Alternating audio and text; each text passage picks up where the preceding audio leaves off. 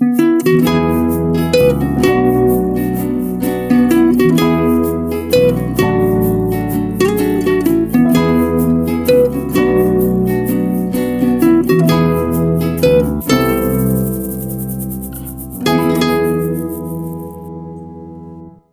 teman-teman semuanya, balik lagi nih dengan podcast Some Story, sebuah cerita yang menginspirasi.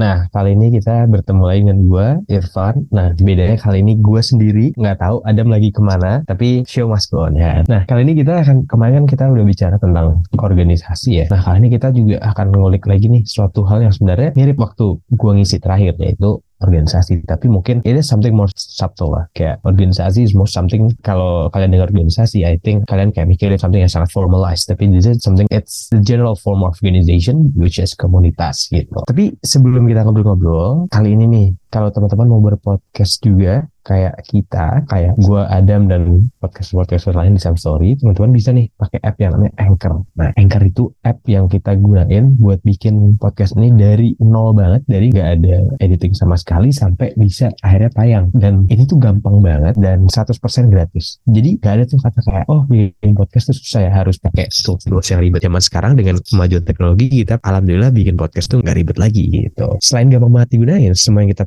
perluin untuk bikin podcast juga di dalam Anchor termasuk untuk distribusi ke Spotify dan platform podcast lainnya yaitu kayak editing, recording, nambahin bumper dan juga closing. Yuk download aplikasi Anchor dan bikin podcast kamu segera. Oke, nah jujur ya, gua beberapa minggu ini lagi sibuk beberapa bulan terakhir there's some so much different dibanding kayak waktu kuliah gue di Indo sama sekarang kuliah gue di UK gitu. Karena di academic pressure tuh jauh banget dan there's something yang I currently missing so much kalau dibandingin sama waktu kayak gue S1 gue di Indo gitu. Yaitu adalah gue dulu sebagai mahasiswa gue tuh tergolong mahasiswa yang kura-kura gitu kan. Kuliah rapat kuliah rapat. Gue senang banget tuh namanya organisasi even acara community. I engage in a lot of uh, organizations events and communities. But yeah, sekarang karena academic pressure-nya maybe berapa kali? Kayak empat lima kali lebih gila. Jadi gue udah gak punya waktu untuk semua itu. But tapi gue I still gue masih fond of it gitu. Fond in the idea of okay you engaging in community you're volunteering lo masuk organisasi lo event dan segala macam gue kadang-kadang ngeliat kayak mahasiswa-mahasiswa di yang maksudnya yang di Indo maksudnya yang umur angkat-angkatnya bawah gue itu kayak gue ngiri juga. Karena kenapa? Karena kayak komunitas tuh when you engage in a community that, dan especially it's something that move your heart kayak let's say emang lu punya interest di isu itu apa pun kalau lu mau gue tahu kayak di UK di university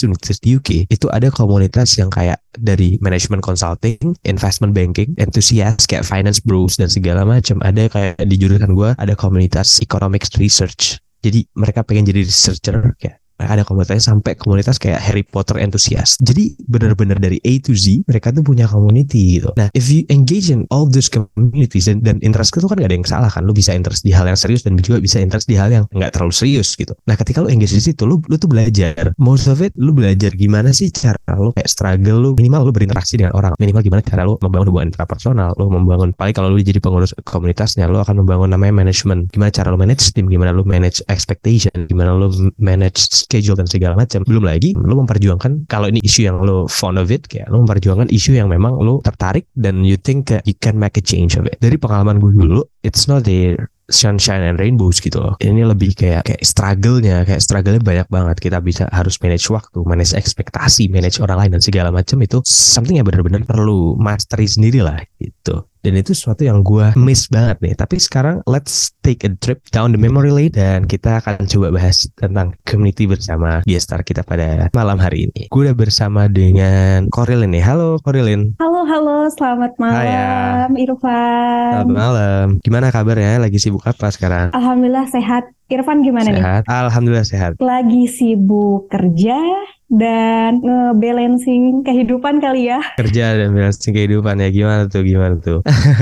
ya pastinya kan setiap kita punya kesibukan salah satunya adalah kerja, pasti kita juga akan menyeimbangkan dengan aktivitas kita yang lainnya. Bener. Entah sisi samping kita sebagai freelance atau content creator atau sebagai orang yang nggak tahu kalau ternyata tuh dia berbuat hal-hal lain gitu. Hmm, Sama halnya yeah. yang mungkin nanti akan kita bahas di tema hari ini. Bentar, bentar lo lagi kerja dan lo punya freelance juga. So, lo itu kayak double job nggak sih? Betul banget. Double job mungkin kalau anak zaman sekarang bilangnya multitasking kali ya. Tapi ya gue nggak mengakui itu. Nggak mengakui multitasking gimana tuh? Iya, dalam arti apa yang gue kerjakan ya berusaha untuk disatukan aja gitu sesuai hmm. dengan waktu dan hal atau space yang gue punya gitu. Kayak misalnya di jam 9 sampai jam 5 sore gue kerja, tapi di sela hmm. istirahat gue bisa freelance. Atau hmm. di setelah pulang kerja gue bisa freelance kayak gitu. Iya, yeah, yeah, yeah. wah kayak kedengarannya butuh disiplin tinggi tuh. Kalau untuk orang awam mungkin bilang kayak gitu, tapi menurut gue butuh ini sih percaya diri sama nekat. Percaya diri sama nekat ya? Iya, yeah, yeah, Kalau yeah, misalnya yeah. kita nggak percaya diri sama diri kita, kita nggak akan mungkin bisa ngelakuin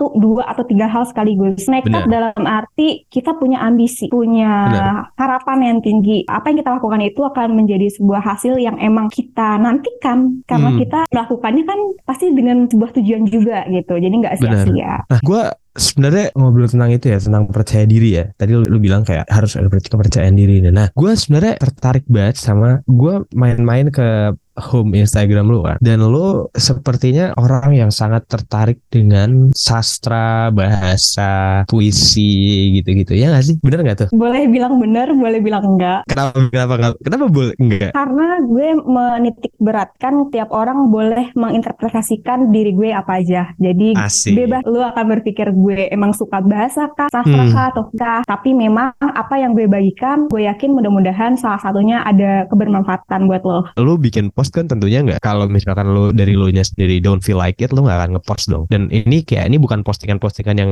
cekrek jadi gitu. Kayak ini harus diedit harus di apa ya nggak sih? Kayak butuh proses lah intinya. Dan lo sendiri iya. gimana? Lo apakah lo memang punya tertarikan khusus nih sama kayak sastra gitu gitu mungkin mengulik waktu yang lalu. Jadi kebetulan hmm. gue S1 nya sastra Indonesia. Hmm. dan mengutip kata puisi yang di terakhir tadi lo sebut ya dari kecil kebetulan orang tua gue, especially mama, itu hmm. suka sharing tentang puisi ke gue. Hmm. Nah dari situ lambat tahun gue makin wah interest banget nih sama puisi gitu. Yeah, yeah. Alhasil ya namanya kita sebagai manusia ya yang hidup di bumi harus terus beradaptasi apalagi dengan teknologi ya buat balance kehidupan lah intinya. Ya gue mencoba untuk daripada gue memendam apa yang gue punya atau setidaknya sedikit lah hal yang gue tahu tentang yang gue suka ya lebih baik gue bagiin gitu. Makanya makanya selalu gue sebut segala interpretasi gue serahin ke orang yang baca hmm. dan gue tuh masih jadi pembelajar sampai kapan pun jadi apa yang Pasti. gue share gue nggak membenarkan hal itu gitu sih hmm, hmm, hmm. tapi gue tertarik nih sama kayak oke okay lah zaman sekarang kan kayak gue nggak tahu ya kayak mungkin tiga empat tahun terakhir ada emang kayak puisi apalagi puisi sastra Indonesia tuh di konten-konten terkenal tuh kayak di pop culture-nya Indonesia lah gitu. Itu lagi naik banget gak sih gitu? Kayak apakah ketertarikan lo muncul dari situ or is it something deeper? Kalau dibilang dari situ atau bukan jawabannya sebenarnya nggak mungkin nggak gue masukin ya ke dalam reason gue atau alasan hmm. gue karena hmm. jadi ada hal yang gue tarik atau benang merahnya lah. Mungkin sebagian orang akan sharing tentang puisi buatannya mereka mereka atau misalnya mengutip puisi seseorang atau dari hmm, quote hmm. buku lalu di share atau mungkin review buku tapi di sini gue sharing untuk memberikan ini loh sosok yang lu sering gunakan kalimatnya ini loh sosok yang lu sukain kata-katanya dan hmm. di sisi lain gue juga berusaha untuk memberikan uh, mereka hal yang barangkali mereka nggak tahu gitu kayak kenapa sih kayak si sastrawan Indonesia ini bahasanya atau diksi-diksinya bagus karena mereka menggunakan diksi yaitu pilihan kata gitu dalam konteks puisi mereka dan kalau misalnya lo lihat sempat lihat lah ibaratnya dari mm-hmm. konten-konten gue gue sharing nama itu diksi indah kalau secara hmm. konteks mungkin akan sensitif kenapa kata indah padahal kan sebenarnya kan tiap kata itu kan punya konotasi negatif sama positif kan tapi di situ gue hmm. menginterpretasikan indah itu indah karena memang maknanya dia jadi ibarat lo ngelihat tempat sampah sampah yang isinya sampah yang berserakan sama di sisi lu ngelihat tempat sampah yang udah dipilah uh, yang Hmm. organik, non organik dan sebagainya, Hmm. pasti orang akan memandang yang akan lebih bersih dong yang sudah dipilah. Tapi coba lu lihat masing-masing keduanya itu punya keindahan. Itu sih yang mungkin sebagian orang akan bisa menginterpretasikan yang sama dengan gue, di sisi lain juga enggak. Dan Hmm. kalau boleh gue cerita, waktu awal-awal sebelum gue akhirnya melonjak ya dengan naik lah followers gitu, ketika gue posting Diksi Indah itu ada yang nge-DM gue. Dia Oh, iya? bilang gini, Oh ya? puisi lu mah cuma untuk orang-orang yang biasa aja. Wis. Dan lu nggak tahu kata diksi indah itu adalah sebenarnya bukan indah karena indah itu ya berarti lu menginterpretasikan semua kata yang negatif sama positif lu jadiin satu. Tapi gue cuman respon thank you sharingnya apa yang lo berikan gue terima mudah-mudahan kita bisa kolaborasi ya. Gue bilang kayak gitu. Wah, Dan itu klasi banget sih. Iya, dan nggak mau bermaksud sharing pembenaran, tapi gue agak terkejut aja ketika dia memposting permasalahan itu di dalam akun Instagramnya dia. Tapi gue nggak masalah, karena gue rasa setiap orang punya interpretasi masing-masing, dan makanya gue selalu menekankan gue adalah pembelajar. Jadi Ya, ya, ya. kapan pun gue salah, lu bisa sharing itu ke gue, gitu. Ya ya ya ya ya. Nah, gue sebenarnya ya tentang being a content creator ya, it's a long journey gak sih maksudnya? Gue juga pernah ikut sebuah community di mana tentunya bukan puisi ya, tentunya waktu itu kayak ini community yang something that ya mungkin orang melihat I can do something kayak di tentang economics and finance gitu. Jadi pernah lah gue di tim content creators itu dan nggak semudah itu menurut gue gitu untuk bikin konten gitu. Nggak semudah itu karena karena banyak banget variabel-variabel yang kayak ah, lu harus perhitungkan kayak misalkan oh ya orang tuh lagi senangnya apa, orang tuh senangnya apa dan misal maksud gue at the end of the day after you accounts of all those variables kayak tetap aja lu nggak bisa memuaskan semua orangnya nggak sih? Kayak ada orang yang akan melihat kayak dari sudut pandang yang lain kayak ya I don't know kayak I think it, it will be wise kalau kita bilang bahwa ya udah um, gue pengen sharing ini this this is yang gue percaya dan kalau yang percaya beda ya nggak apa nggak masalah ya nggak sih Iya, bener banget sih. Gue setuju. Karena itu gue bilang hal lo harus percaya diri sama lo harus nekat. Dalam arti lo udah di jalan ini. Kalau lo mundur dekat satu atau dua ocehan orang, lo nggak akan Iya. naik step kayak gitu. Jadi yang penting lo sharing aja dan lo kasih tindakan lo yang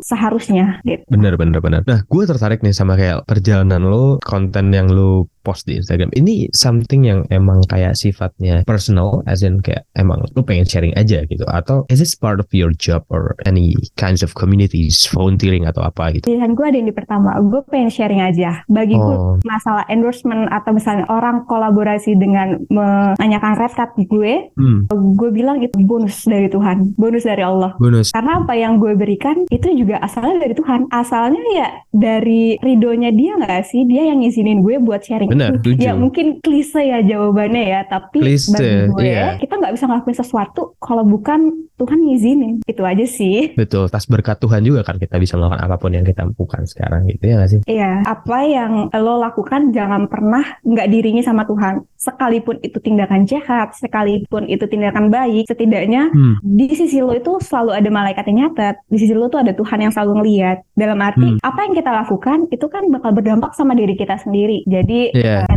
setinggi apa pun jabatan kita, serendah apa pun kekurangan kita, lo jangan lupa bersyukur ya nak. Itu sih yang Hmm. gue yang selalu bilang. Benar benar benar. Gue ngulik sedikit nih tentang kayak konten. Lo kan pernah jadi content creator ya di gerakan Indonesia mengajar. Nah, ketika lo bikin konten itu, maksudnya konten yang lo buat sekarang, apakah it is inspired by your previous pengalaman lo sebelumnya, previous experience, or something yang emang runs deeper than that gitu? Thank you lo sebelumnya sampai udah tahu kalau gue pernah jadi content creator Indonesia mengajar. Ya itu bisa dibilang first time gue magang pada saat Hmm, itu sambil nyambi skripsi juga. Dan itu bisa dibilang modal gue karena gue suka ya. Mm-mm. jadi gue memilih itu dan gue diajarin satu dua pekan lalu setelahnya gue ngalir dengan sendirinya. Dan da- impactnya ke dalam diri gue ada jadi di mana ada keinginan diri gue juga sebenarnya pengen jadi salah satu pengajar muda di situ jadi Iya iya karena gue belum punya dalam tanda kutip mungkin kesempatan atau waktu untuk jadi seperti kakak-kakak pengajar muda di sana, jadi iya. gue berusaha untuk sharing lah di sosial media pribadi gue. Hmm. But kalau misalnya lu pengen tahu kenapa awal akhirnya gue aktif dalam sosial media pribadi gue, selain emang karena tujuan gue adalah sharing. Setelah dari IM Indonesia Mengajar, hmm. gue juga ambil kerja jadi community manager di salah hmm. satu startup yang baru dibangun oleh freelance. Dia hmm. di bidang marketing. Gue di sana jadi bisa dibilang mungkin cloningnya owner untuk membimbing, mengarahkan serta membantu all members yang di sana. Hmm. Nah dari situ gue makin semangat kayak wah nggak nyangka loh yang ada di usia di atas gue dia masih semangat buat ngonten hmm. dan dia nggak putus asa meskipun dia belum dapet feedback dari kontennya dia. Terus gue langsung berpikir kenapa gue enggak ya kan gue juga nggak mau mencari ke sananya dalam tanda kutip itu ya. Hmm. Tapi ya udah gue bagiin aja. Hitung-hitung kan makin banyak orang tahu, makin banyak juga hal yang bisa orang lakukan. Barangkali mungkin ada orang dari konten gue bisa sedikit mengurangi 0,01 persen salah satu masalahnya lah, entah masalah hmm. kehidupannya dia, entah masalah kepercayaannya diri dia dan lain sebagainya kayak gitu. Bener bener bener. Nah, gue tertarik sama yang lu bilang nih soal mengurangi masalah. Ini deket banget gak sih maksudnya sama gerakan Indonesia mengajar yang lu pernah join gitu. Lu waktu lu kan bilang juga lu sebenarnya tertarik menjadi salah satu pengajar di sana sebenarnya ya. Cuman ketika lu join, apa sih isu yang menurut lu wah nih gue bisa kontribut di sini nih gitu gitu. Kenapa lu akhirnya kayak dari semua banyak hal yang bisa lu lakukan dengan waktu lu, lu memilih untuk menginvestasikan waktu lu dengan join community itu gitu. Alasan gue di Indonesia mengajar adalah mungkin karena keinginan gue menjadi guru, tapi karena hmm. kuliah gue adalah non dik, oh. at least gue harus ngambil ada satu step lagi kalau emang gue pengen jadi guru ya kan. Yeah, yeah, Terus yeah, di iya. sisi yeah. lain, karena gue suka sama anak-anak dan hmm. ketika gue terjun di IM, gue ngeliat all dokumentasinya itu berkaitan sama anak-anak dan di sisi lain, lo akan langsung ini gue pribadi ya, lo hmm. akan langsung ngerasa apa yang mereka rasain dalam hati. Lo yang tinggal di kota, lo merasakan semua fasilitas, tapi yeah, lo ketika ngeliat mereka yang di sana lo akan nangis dalam hitungan tiga detik. Gua Dan itu gue ngerasain pada saat ketika gue berusaha untuk berkomunikasi sama kakak-kakak pengajar muda di sana, gimana perasaan mereka, gimana adaptasi bulan pertama. Mereka kan 12 bulan ya, satu tahun. Yeah, Dan yeah, yeah. ketika gue dengerin cerita mereka, lo pasti akan bener-bener ngerasa, pokoknya gue harus ada di sana. Oh ini, lebih tepatnya gue pengen nggak senyum anak-anak sih. Walaupun pada saat itu gue belum bisa ke sana, tapi hmm. mudah-mudahan Tuhan kasih kesempatan gue bisa menjadi salah satu orang yang bisa Amin. ke sana kayak gitu. Amin. Amin. Boleh tapi gue kepo deh, maksudnya boleh sharing nggak ke pendengar-pendengar semua apa sih cerita yang lu bilang bahwa yang lu bilang ke gue kayak kalau lu denger lu pasti nangis dalam tiga detik apa tuh? Gue lupa ini di daerah mana, cuman hmm, hmm. kakak pengajar muda itu bilang untuk mereka ke sekolah mereka harus ngelewatin bukit. Jadi kayak ada dua bukit dan mereka itu harus ngelewatin jembatan yang jembatannya itu air, hmm. bawahnya tuh air gitu. Yeah, yeah, iya. dan yeah. di sana itu akses kendaraan tuh nggak ada, tanahnya yeah. itu masih awal. Yeah gitu ya. Jadi kalau kita sebagai pengajar muda untuk ke sekolah itu tuh juga benar yeah. ekstra. Jadi berangkat kita bersih, di tengah kita kotor, di sekolah kita ganti baju dan gue wow. ngerasain perjuangannya itu nggak akan pernah sia-sia karena lu bisa nungguin senyum buat anak-anak yang di sana dan mereka anak-anak jadi rajin mau belajar ada satu cerita dari kakak pengajar muda anak-anak itu sampai nyamperin kakak pengajar muda itu ke homestaynya mereka untuk belajar berarti dia ngelewatin dua bukit itu dong kan ya, dia ngelewatin rintangan lah ya rintangan yeah, yang yeah. ada iya. di sana dan menurut gue orang-orang yang ada di sana itu antusiasnya tinggi kenapa yeah, sih yeah. kita yang ada di sini berpikirnya mungkin lebih notabene orang yang berkuasa dalam arti perintahnya gitu ya karena hmm. menurut gue itu bisa kok dengan diri kita sendiri kalau memang kita barangkali punya community yang hmm. sama-sama punya visi misi tujuan yang kuat kita bisa berangkat gitu. Jadi kita nggak bisa terus menyalahkan instansi atau pemerintah. Ini kalau menurut gue yeah, ya. Yeah. Tapi kalau kita punya community ya sebagai contohnya Indonesia mengajar lah. Yeah. Banyak orang bilang Indonesia mengajar tuh wah keren banget sih bisa membawa banyak pengajar muda ke pelosok negeri yeah. dan itu berdampak ke banyak komunitas yang lain. Akhirnya mereka pengabdian di 3T ya kan desa-desa terluar. Tadi kan lu di ekspedisi Nusantara Jaya ya, lu kepilih menjadi salah satu dari dua pelajar dari jurusan lo yang terpilih untuk ikut situ gitu. Nah gimana tuh experience lo dalam menjalani itu semua? Awalnya ketua ekspedisi Nusantara Jayanya itu hmm. dia pengen kita langsung terjun keluar nih yang hmm. lebih jauh gitu. Cuma bulan Hmm. karena kita Sorry. semua menyatukan. Jadi waktu itu ke mana dulu? Harusnya ke mana daerahnya? Jadi ada tiga kali. Jadi ini jangkanya berkala sih. Dalam arti Oh, ekspedisi pertama itu tuh kita lakukan di Pulau Tunda, Serang Banten. oh iya iya iya, nggak terlalu jauh ya. Iya, itu nggak terlalu jauh. Dan ekspedisi kedua kita ngelakuinnya di Papua Kaimana. Wah itu tuh yang mantap tuh. Ekspedisi ketiga pada saat COVID kita ngelakuinnya di Kecamatan Menteng, Jakarta Pusat. Oh, ini nggak yang itu juga ya? Iya. Iya, jadi alhamdulillahnya komunitinya ini masih punya keinginan yang sama gitu, pengen masih sharing buat ke anak-anak khususnya yang membutuhkan hal baru dari kita. Pilihan pertama ke Pulau Tunda, alhamdulillah berjalan, gue di sana jadi koordinator divisi pendidikan dan diakhiri dengan pertunjukan drama musikal yang Wih. pada saat itu alhamdulillah gue yang jadi ketua panitia perpisahan kita dengan masyarakat Pulau Tunda dan sampai Hmm. sekarang masih berkomunikasi sama kepala sekolahnya,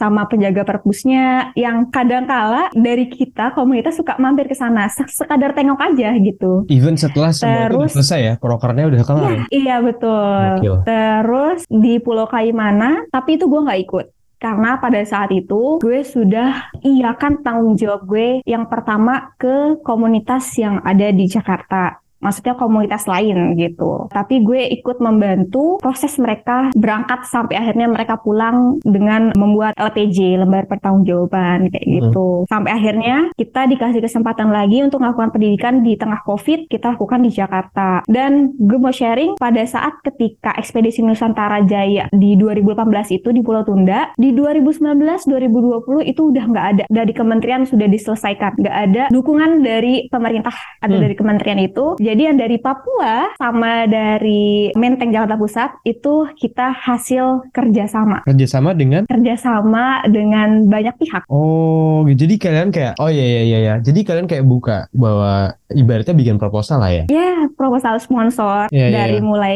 kita mencoba untuk pakai pesawat TNI, kita juga ke TNI, terus kita juga ke lembaga apa sih gue lupa deh itu dia depannya Monas. Depannya Monas tuh ini apa TNI Lupa juga deh. kalau nggak salah kan pasukan khusus angkatan darat nggak sih? Kostrat itu Iya. bukan?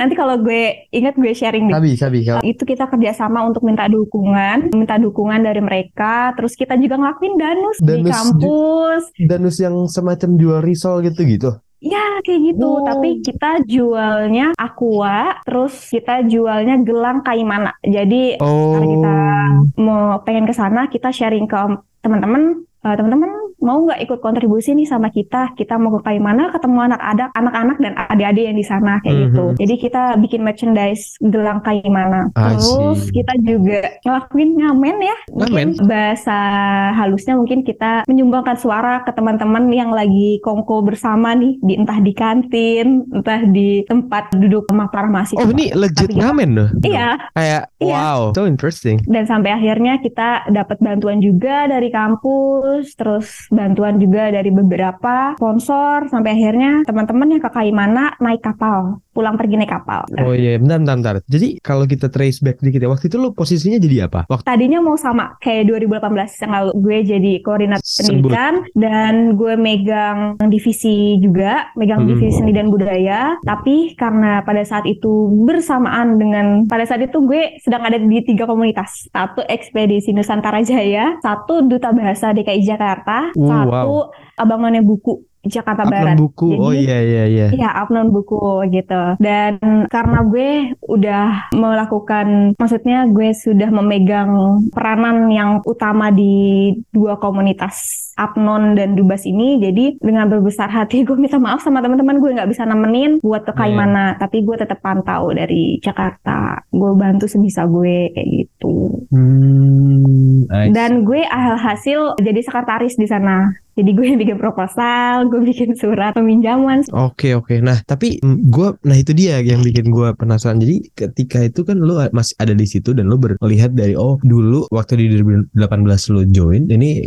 nggak ada maksudnya everything flow smoothly aja ya nggak sih terus tiba-tiba ada satu shocks yang terjadi nah lu sendiri waktu itu ngerasa kayak apa tuh strugglingnya kayak apa Kalau dibilang perasaan gue pada saat itu, gue berpikir prioritas sih. Kayak Hmm. gue melihat diri gue udah mengambil peranan pertama itu di mana. Jadi Hmm. berusaha semaksimal mungkin gue se- selesaikan mana yang gue pilih, tapi tanpa meninggalkan yang sedang berjalan juga. Jadi pada saat itu di Apnon itu sedang pemilihan, Mm-mm. lagi pemilihan, dan gue di situ jadi sekretaris juga, dari Hmm. tim mobile juga, terus di Dubes DKI gue jadi tim panitia Dubasnas. Jadi Oh. duta bahasa nasional dan di situ gue jadi tim mobile di situ gue yang ngedesain Instagram Dubasnas bantu vendor buat bikin video profile dari peserta Dubasnas terus gue juga bikin proposal surat-surat yang di ekspedisi Nusantara Jaya dan ya gue juga ikut bantu coba promosiin terus berkomunikasi lah melalui WhatsApp ke beberapa orang tapi yang datang teman gue gitu Mm-mm.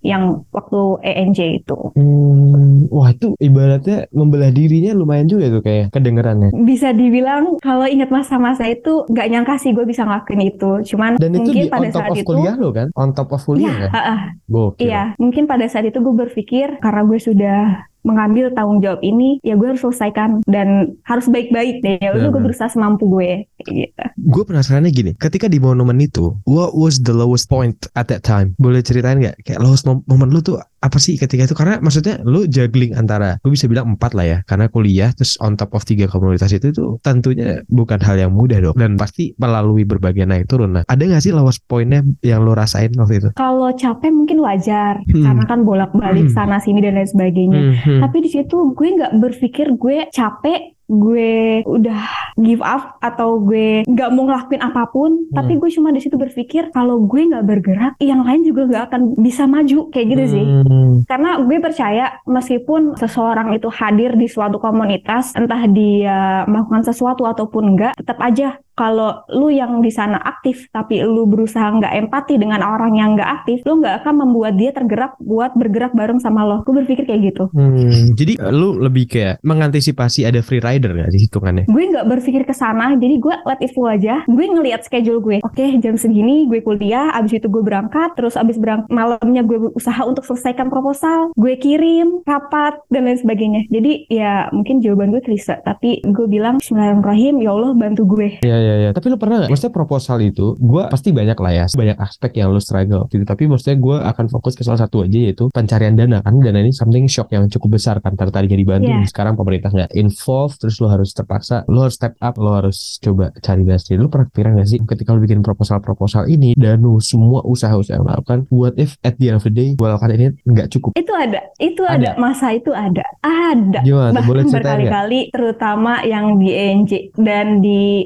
apnonku ya. Hmm. karena pada saat itu kita tahu gue ceritain yang di apnonku dulu. Yang di apnonku itu kita tahu untuk acara pemilihan itu nggak ada dana. Hmm. at least kita harus cari sponsor terus kita harus cari gimana caranya biar pemilihan ini tetap lancar dan apik. Dalam arti pada saat wilayah-wilayah lain yang melihat wilayah gue yang ngadain ini nggak ada miss kita berusaha untuk ngebungkus dengan sempurna pemilihan ini. Ada hujan-hujanan mungkin ya buat datengin salah satu brand, terus Hmm. ngambil produk yang cukup jauh, terus In kind ya? meeting sampai jam hampir subuh ya mungkin bisa dibilang mau subuh jam 2 sampai setengah tiga itu di perpus dan untungnya semua mendukung semua itu bukan cuma di dalam komunitinya itu aja tapi alhamdulillahnya mungkin mindset kita di dalam satu komunitas itu ya jadi segala apa pun masalah ceritain. Jadi kita bisa bantu. Pada saat teman-teman yang nggak bisa bantu ngambil produk itu di tempat sponsor yang bisa mengajukan diri akhirnya mereka ngambil sampai perpus kita tanyain lu mau makan apa? Kita makan bareng. Terus kayak dibawa enjoy gitu.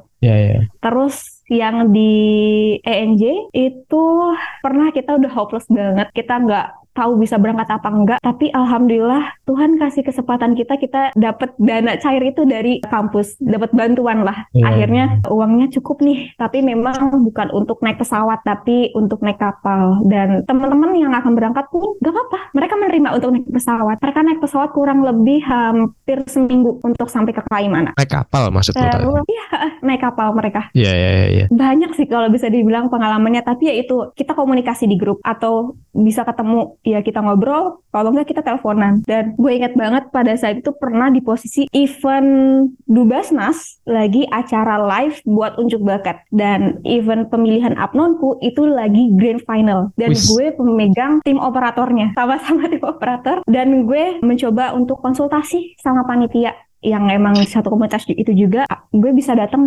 sekitar jam segini karena acara final apnonku selesai sampai jam segini. Hmm. ya udah gue datang pagi itu tengah hari di apnonku sampai akhirnya selesai gue langsung berangkat ke kota pada saat itu di Batavia kota Dubasnasnya gue langsung standby. Jadi gak ada istirahat bisa dibilang. Dan alhamdulillahnya pada saat itu banyak faktor yang mendukung. Jadi gue nggak tahu ya mungkin karena teman-teman semua saling percaya masing-masing temennya. Misalnya kita satu komunitas itu saling percaya meskipun ada yang nggak suka dan sebagainya. Yang penting pada saat kita memegang suatu project, pada saat kita melakukan suatu hal, kita percaya aja dulu semuanya. Iya iya iya. Karena kan itu kita membawa satu nama ya, bukan nama pribadi kayak gitu. Dan semuanya mendukung. Cuman intinya gue senang ketika teman-teman panitia gue pada saat itu mereka pakai baju Cim dan Sadaria Mm-mm. gue Hmm. cuman pakai jeans sama blus aja dan gue megang tas laptop tas lempang gue gue langsung pamit ke teman gue yang jadi ketua gue langsung pamit ya udah kelar kan tolong urusin yang sisa lainnya terus langsung gue ciao dan besoknya kita ketemu happy happy gimana evaluasi dan sebagainya dan semua dijalanin dengan enjoy sih sebenarnya Iya iya. Wah itu lo harus saling percaya sama Iya. teman lo di komunitas sekalipun lo nggak suka saling percaya. ya. itu perkara nanti deh lu ada something apa itu perkara nanti tapi namanya menyangkut nama yang lu bawa nama yang cukup besar atau nama yang cukup terkenal lu harus berjabat tangan sama dia. Gitu sih. Ya ya ya. Tapi gue penasarannya lewatin semua struggle itu sebenarnya what makes you stay? Kenapa kayak what make you stay? Kayak lu you have an options to actually. Kayak lu maksudnya this is memang politically incorrect ya but um, ya kita gue nggak mau munafik lah. Maksudnya gue sendiri gue melihat di, dalam pengalaman hidup gue adalah orang-orang yang kayak they take responsibilities dan ya mereka kayak ya udah kayak along the way kayak itu withered dan segala macam tapi lu enggak gitu lu dateng lu involve di tiga komunitas itu secara bersamaan lu kena shock kanan kiri tapi lu stay lu nggak cabut dari salah satunya gitu. Even though sebenarnya ya bisa-bisa aja gitu loh. Sebenarnya bisa-bisa aja gitu karena ya oke lah gitu. Tapi what made you stay at that point? Apa yang membuat lu stay dan lu percaya dan lu tetap perjuangin? Mungkin jawaban gue lagi-lagi klise ya tapi jawaban gue adalah satu gue mencintai apa yang gue pilih. Hmm. sekalipun misalnya gue bukan ada di latar belakang itu tapi kalau misalnya dilihat mungkin itu berkesinambungan sama latar belakang gue. Tapi di sisi lain gue pengen gak meninggalkan kesan yang gak baik sama orang sekalipun Yeah. gue melakukan kesalahan dan gue gak berbuat apa-apa buat mereka tapi seenggaknya gue ada jadi orang berguna di situ Yeah, yeah. So is it because you're passionate about it, and the second one is because you're the sense of responsibility that you have? Ya sih? Iya, dan alasan kedua gue yaitu gue balik lagi karena ketika lo udah di situ dan lo diamanahin, ya lo harus bertanggung jawab. Iya, Iya. mungkin ini lagi-lagi penambahan alasan gue agak gelisah, tapi itu pasti bakal ada nilainya ketika lo ngelakuin itu ikhlas Benar. dan insya Allah apa yang lo lakukan itu bisa jadi penolong lo nanti. Benar. Ya bener yang lo bilang kita pasti nggak munafik lah. Pasti ada yang sesuatu yang kita mau juga dalam suatu komunitas Iya, itu. of course. Tapi kalau lo ikhlas, dia bakal datang dengan sendirinya. Makanya gue bilang gue nggak nyari endorsement atau itu jadi second job gue, tapi itu bonus buat gue. Gue percaya segala kesusahan orang nggak mungkin nggak bakal orang itu selesaiin dengan dirinya sendiri. Pasti ada pertolongan, entah siapa pun itu. Keren sih. Gitu sih. Mungkin ini pertanyaan terakhir ya, karena kita ternyata tidak terasa sudah hit the marks nih. Iya, nggak kerasa loh. Kayak cepet banget. Nggak kerasa ya. Iya kan? Nah, gue banyak kepo itu kayak after all those moments, after all those, lu bisa bilang itu ya well, in a way bisa kayak itu moments bisa suffering, bisa apa dan segala macam atau lu enjoyment yang lu dapat di situ. Sebutin dong kayak menurut lu tuh apa sih impactnya paling besar dari lo mengikuti komunitas-komunitas itu dan actually aktif di situ dan actually trying to solve the problems dalam hidup lu sekarang. Ketika lo coba tarik benang merahnya ada nggak sih sebenarnya? Ada tiga yang menurut gue sangat banget berdampak ya dalam kehidupan gue sekarang. Yang satu, memahami karakter orang. Lo nggak akan mudah baper sekalipun lo baru masuk di situ. Insecure itu pasti. Tapi ketika lo berusaha untuk mengontrol diri lo, lo pasti bisa jalanin sesuatu rintangan yang ada di situ. Hmm. Terus yang kedua adalah lo ikhlas. Karena segala apa pun kalau lo lakukan Belajar dengan ikhlas, ikhlas ya? lo pasti akan senyumnya dengan bangga. Benar. Menurut gue beda loh, senyum dengan lo melakukan sesuatu sama lo ikhlas dan lo senyum karena lo bangga, lo bisa melakukan itu dengan ikhlas. Benar. Dan yang ketiga adalah relasi sih Network ya. sekalipun lu hari ini kenal sama dia tapi nggak deket tapi suatu saat lu ketemu dia dia bisa bantu lu atau sebaliknya lu bisa bantu dia di Iya. masa depan itu sih Benar. Gue setuju banget Dan- juga sih soal itu. Iya. selain gue rasain ya ya sampai saat ini gue juga terbantu dari mereka kayak gitu Jadi apa pun itu mungkin tapi kita nggak bisa lihat lo nggak bisa lihat itu nggak sih dulu kayak di ujung ini gue akan dapat apa tapi maksud even dulu nggak memikirkan itu ya tapi maksudnya kayak lu Iya, lu nggak mikirin itu, tapi dan lu nggak bisa, lu nggak mikirin dan lu even tuh lu mikirin pun, let's say gitu, for a moment, lu lu nggak ngeliat itu, tapi ujung-ujungnya ada juga kan dari manfaat yang kita dapetin nggak sih? betul banget sih jadi gue inget kata uh, mama gue nyokap gue bilang rezeki memang udah ada yang ngatur tapi rezeki dan Tuhan lebih tahu kapan dia datang sama kamu tanpa kamu harus betul-betul kejar. Jadi kayak betul indah pada waktunya. Iya. Tapi waktu itu lebih tahu kapan datang ke lo. Iya, true. You, you just have to, you know, to get through all those shitty moments, you just have to believe ya nggak sih? One day it will be worth it, ya kan? Keren, keren, keren, keren. Wah,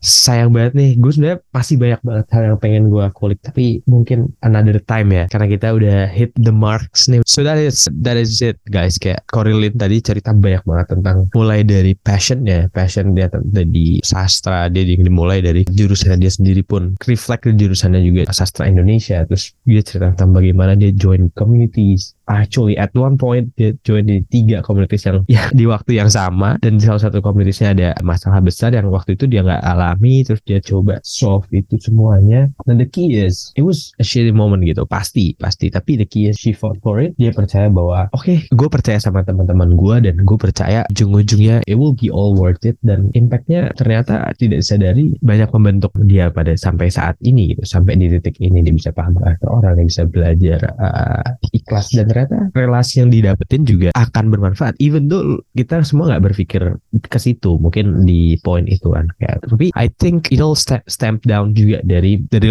dia join something yang memang he she is passionate about tentang kayak sastra dia ikut Apnon buku terus tentang pengajar dia ikut Indonesia mengajar ekspedisi Nusantara Jaya dia dia ada something sense yang emang uh, this is the issue yang dia tertarik dan she can contribute about and I think you guys adalah kalian pen- pendengar di sini I think if you guys want to do want to have the same experience you should just go for it. Karena I believe it will be worth it ya gak sih? Lo harus for moment for a time in your life kayaknya lo harus ngerasain. Ini opini gue pribadi, tapi kayaknya lo harus ngerasain momen di mana lo punya suatu isu yang menurut lo pressing banget buat lo dan lo bisa contribute untuk itu. Even though lo ujung-ujungnya mungkin lo merasa lo gak akan dapat apa-apa dari situ, tapi lo contribute untuk isu itu, lo merasa lo bisa berkontribusi sesuatu lah. Di perjalanannya gue janji lo akan dapet semua shitty moments juga. Lo akan struggle. Mungkin at one point lo merasa kayak ngapain ya gue di sini, ngapain gue nginvestasiin waktu gue untuk segala macam. Tapi at day, setelah lo melakukan semua itu, gue janji lo juga akan ngerasa, oh ternyata worth it ya. Gitu. Itu menurut gue kayak biggest takeaway yang bisa lo dapetin dari episode kali ini. Dan juga bisa gue pelajarin dari Corilin oke mungkin itu untuk podcast kita. Nah thank you banget Corilin udah seru banget ceritanya. Sorry banget kita harus berhenti di sini tapi mungkin di episode episodenya bisa kita cerita-cerita lagi kita bisa sharing-sharing lagi dan semoga itu bermanfaat tentunya buat gue sebagai orang pertama yang dengerin dan juga untuk untuk pendengar-pendengar yang mendengarkan podcast ini. Dan nah kalau masih ada punya pertanyaan nih misalkan ada yang punya interest lebih sama mungkin pengalaman-pengalaman Corlin atau apa boleh nggak lo share mungkin sosial media lo atau misalkan lo share apa pun kayak ongoing projects lo atau apa monggo. Sebelumnya gue mau jawab it's my pleasure